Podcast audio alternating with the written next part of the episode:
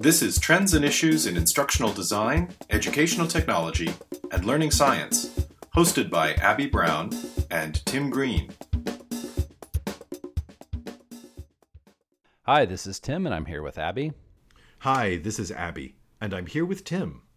Welcome to episode 205 of our podcast, where we review the trends and issues in instructional design, educational technology, and learning sciences that we observed as we flip resources into our Flipboard magazine over the past two weeks. In this episode, as we typically do, we have four trends that we will discuss, and we have a recommended reading that goes along with each of the four trends. We end the episode by peering into the crystal ball and making predictions about the trends we believe we'll observe in the upcoming two weeks. So, Abby, start us off by talking about our four trends and sharing our recommended readings. Thank you, Tim. Yes, as always, what we've done is we've looked through uh, everything, all the articles that we flipped into our Flipboard magazine. I'm repeating what you just said. I realize this, but which is okay. It's just another way of saying it, right? If you didn't catch it the first time, right? We we flipped all these articles, and then we did a very simple content analysis. So right. we just divided things out by by uh, the categories that we could see that they would kind of all fit together. So our first category is the one is one. Our first trend is a category that we we constantly report on hardware right. and software. So we saw Mac OS updates, we saw tablet and laptop reviews. We saw a great many mm-hmm. tablet and and uh, laptop reviews for a variety of different brands. We saw a description of Web 3. We saw updates for WordPress sites, and this is sort of important if you run a WordPress site. There's a forced patch for a critical plugin flaw that everyone should be aware of. Um, but our recommended read in this area is, well, um, it definitely has to do with hardware. It's it's a hardware issue, but it's a little different than we typically, as educational technology folks, uh, approach this. For that reason, we're recommending this read. The read is this The Staggering Ecological Impacts of Computation and the Cloud by Steven Gonzalez Montserrat for MIT Press Reader. And once again, as always, I apologize for mispronouncing any author's names, anyone's names. But this is a really interesting article, Tim, that, that you and I were both talking about just before we, we started recording, that the it, it it provides information about just exactly what the ecological impacts are of entire organizations, massive organizations moving to cloud computing, among other things.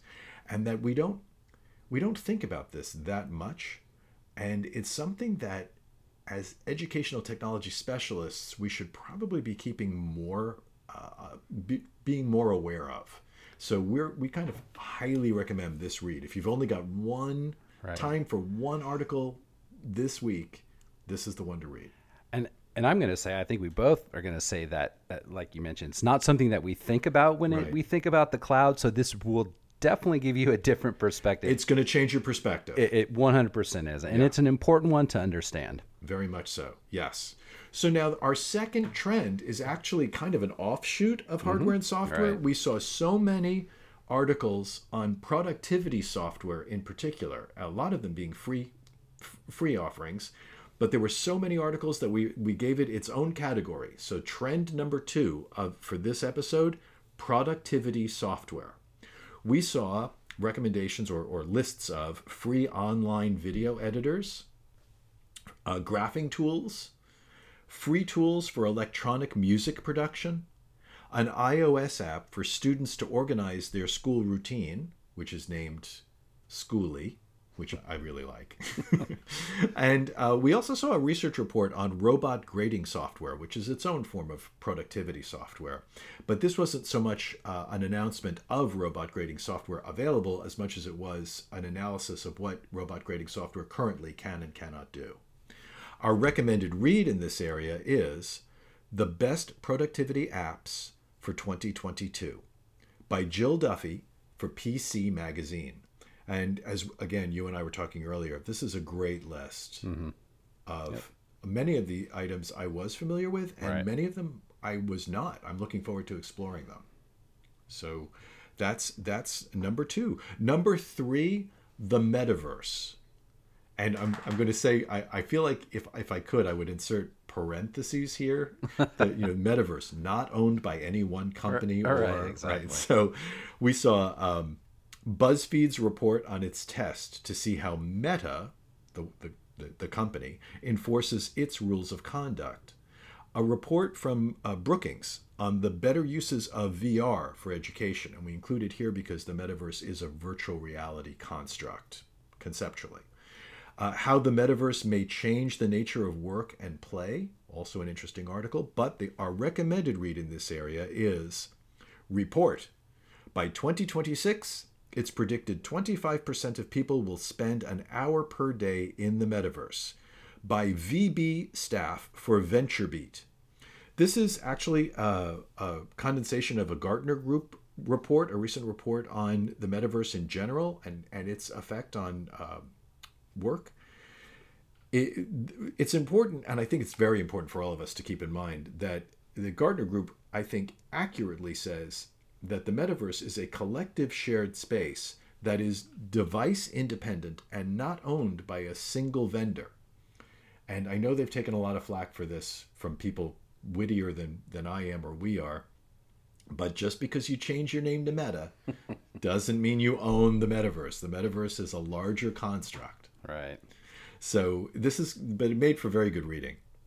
So number four, our number four trend is teaching and instructional design, and this includes uh, the teaching profession along with instructional design strategies. But this was sort of all about being a, a professional in the area and some ideas for uh, designing instruction. So, for example, from the ideas, we saw problem based learning strategies, we saw experiential learning ideas. From the profession side, we saw a, a, few articles, not as many as we've seen in recent episodes, but this episode we saw, uh, I think, two or three articles on the teaching profession, on people migrating away from the teaching profession in particular. So, again, we're kind of worried about that issue of the migration away from K 12 teaching. Our recommended read, however, is more about teaching strategies, and that is What is Microlearning? Benefits, Examples, and Best Practices by Michael Weissman for Big Think Plus. And those are our four uh, trends and our four recommended readings in these areas. Thanks, Abby. Now we turn our attention to peering into the crystal ball and making predictions about the trends we believe we'll see in the upcoming two weeks. Again, hardware, software is a given. Right every week or right. every episode. right. And teaching and instructional design. It's a long-standing trend that we see. Right. So there are trends. a couple other ones. Meta. We, we believe we're going to see more about the metaverse. We are, but I think Tim, we're going to see more about the basics of what right. a metaverse is. Right. I think the more yeah. people talk about it, the more people realize that they want to know more about exactly what we're talking about here. So I think we're going to see more breakdown essentials of like what is virtual reality? Mm-hmm. What is extended reality? You know, right. those kind of things. But you and I agree. we we we expect to see more of these kind of articles. We do coming up. The other thing I think we're going to see, and I'm sorry to say it, Tim, but right. as we are recording this, Russia and the Ukraine are.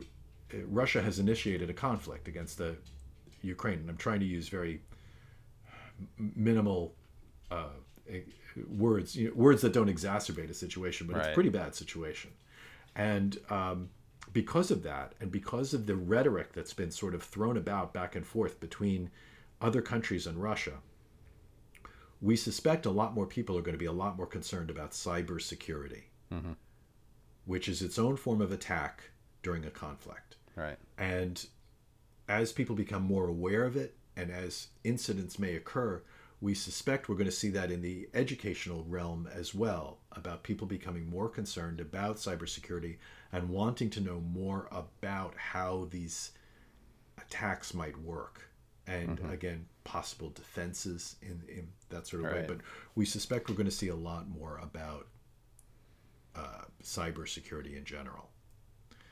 Yeah and of course uh, we do expect to see more about the teaching profession mm-hmm. as people are concerned about the migration away from, you know, uh, younger professionals migrating away from K 12 teaching is a serious cause for concern right now. But that I think that's what we've got in the crystal ball right now, Tim. We do. Thanks, Abby. Well, that brings us to the conclusion of episode uh, 205 of our podcast. Uh, as we always do, we like to thank our followers and viewers of our Flipboard magazine and especially our podcast subscribers. You can listen to past episodes of our podcast by visiting our website at trendsandissues.com, and you'll also be able to find the links to the recommended readings at our website. Our next episode will air on March 11. This podcast is produced by Professor Abby Brown at East Carolina University and Professor Tim Green at California State University, Fullerton. Copyright Abby Brown and Tim Green.